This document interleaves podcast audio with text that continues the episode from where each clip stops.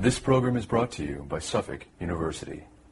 Please visit us on the web at www.suffolk.edu. Greetings. This is Daryl Wilson, professor of law at Stetson University College of Law in the Tampa Bay area. Here to talk to you today about international intellectual property. International intellectual property has connotations of protection for copyrights, patents, trademarks, and the related unfair competition across domestic boundaries on an international basis. However, while strides have been made in that regard, there is no truly protected international copyright, patent, or trademark, something that is recognized through a registration process and protected across all international borders. There have been strides made in that area through treaties, the principal treaty being the TRIPS agreement, which is trade related intellectual property protections and falls under the last reconfiguration of the GATT agreement, the General Agreement on Tariffs and Trades under the WTO. But there's another way for protection across international lines, and that is through administrative agreements and contracts. And as a subcategory of trademark law, great strides have been made in the area of domain names. Domain names are the names that are used to identify locations on the internet. The internet locations are originally identified by randomly assigned numbers, but people pick names for shorthand in order to easily remember where they want to go on the internet. You have top level domains,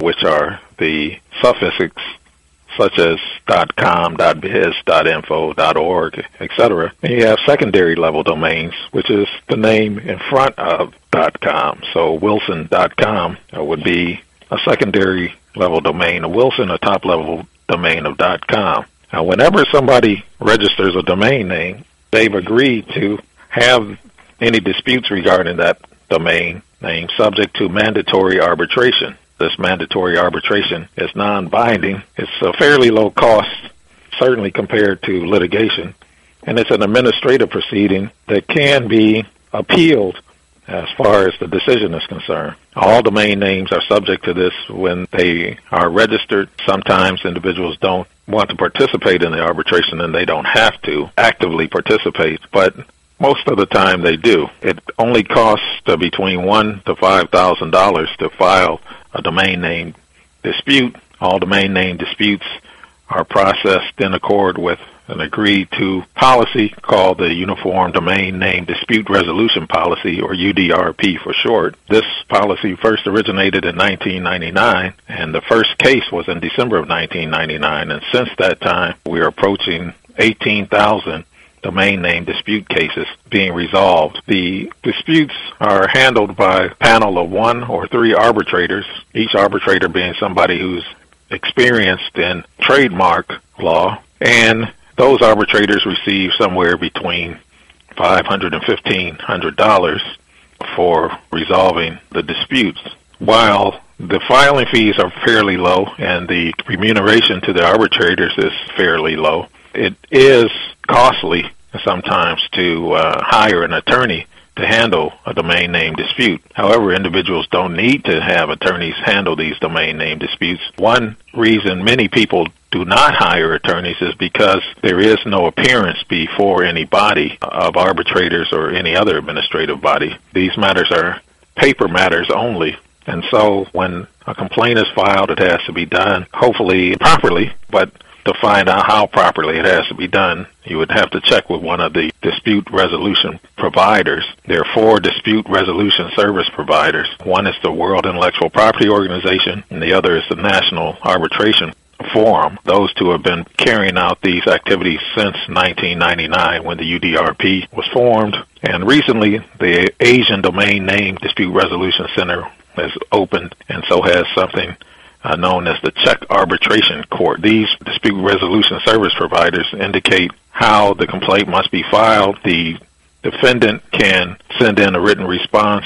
Some of the organizations allow supplemental written responses, and then those papers go to the arbitrator for decision. The plaintiff in these cases has to show that they have protectable rights based on some registered trademark wherever it's registered in the world or common law rights or some other trademark related principles that give them a right to complain about the secondary level domain. The plaintiff has to also show that the defendant registered the domain in dispute and that domain is similar or the same as the plaintiff's protected mark. The plaintiff has to show that the defendant has no legitimate rights in the name and that the defendant registered the disputed domain in bad faith. Going back to our original example, wilson.com, if somebody decides to register the domain name wilsons.com with an S at the end, I might be the plaintiff and I would have to show those elements.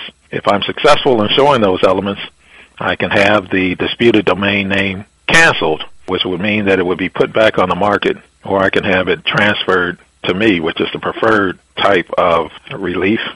Or I could lose the case altogether and the defendant would be able to continue to use the domain name in dispute. Overall, there's an inherent tension in regards to trademarks on the internet. Domain name resolution is meant to address cyber squatting, which is presumably illegal, where one takes the names of other individuals for the purposes of selling them. I might decide to sell Wilson.com to Wilson Sports because they haven't bought it yet in general property terms, that should be okay because they haven't claimed any property rights in it. Why shouldn't I be able to claim property rights in it? However, there is some tension, as I said before, between cyber squatting and something known as arbitrage. Many people buy domain names in mass with the hopes of becoming a domain name millionaire since a number of domain names have been sold for several million dollars to willful buyers.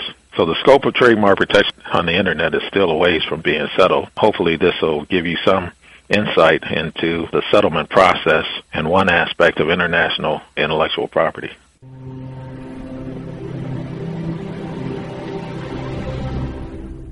This preceding program was brought to you by Suffolk University. Please visit us on the web at www.suffolk.edu.